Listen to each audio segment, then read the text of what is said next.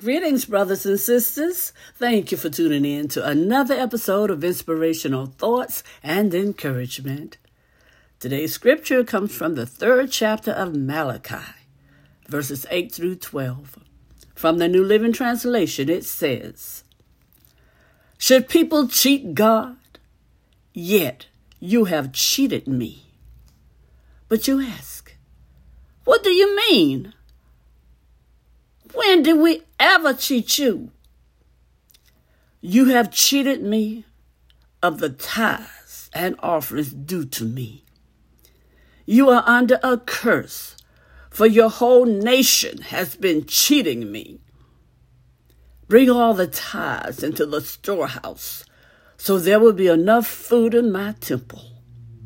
If you do, says the Lord of heaven's armies, I will open the windows of heaven for you.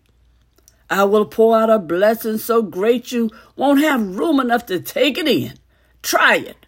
Put me to the test. Your crops will be abundant, for I will guard them against insects and disease. Your grapes will not fall from the vine before they are ripe, says the Lord of heaven's armies.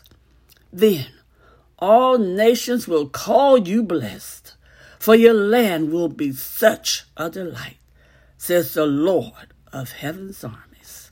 Oh, thank you, Heavenly Father. Thank you, Lord.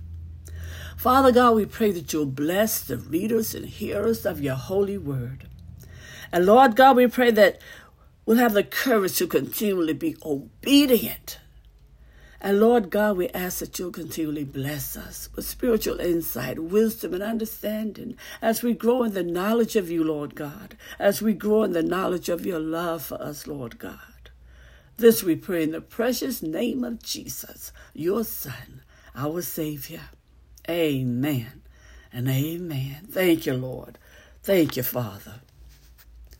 Brothers and sisters, the prophet Malachi issued a warning to the Israelites about their unacceptable stewardship. Amen? Now, by not following God's principles and handling the resources He had provided to them, they were robbing Him of their tithes. Since we too are given resources from the Lord, we must likewise handle our earnings according to biblical principles.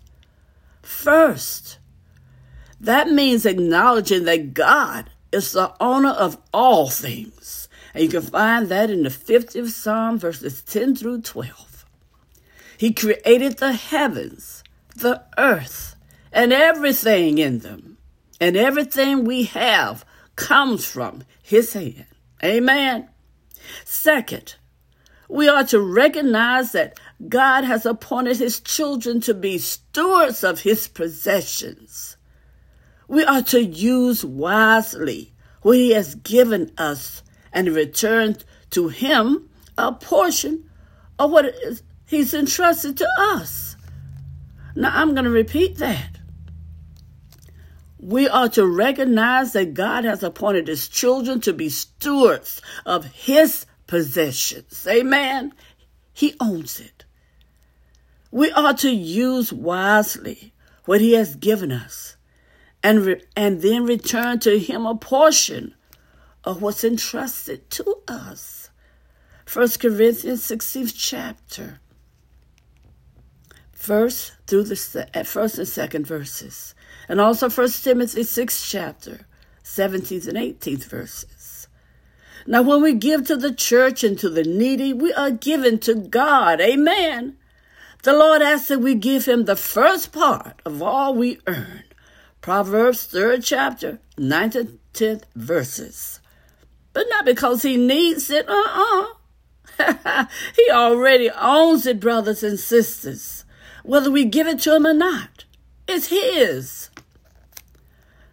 We're the ones who need to learn to rely on him as our provider.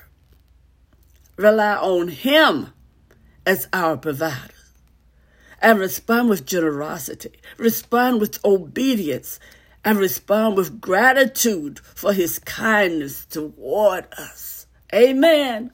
Oh, hallelujah. Thank you, Lord. The brothers and sisters, Don't worry about what's done with the money after you give your tenth.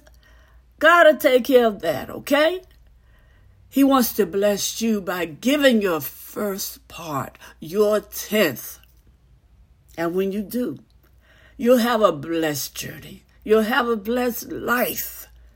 You'll be a blessing to others. Amen. And have a blessed day.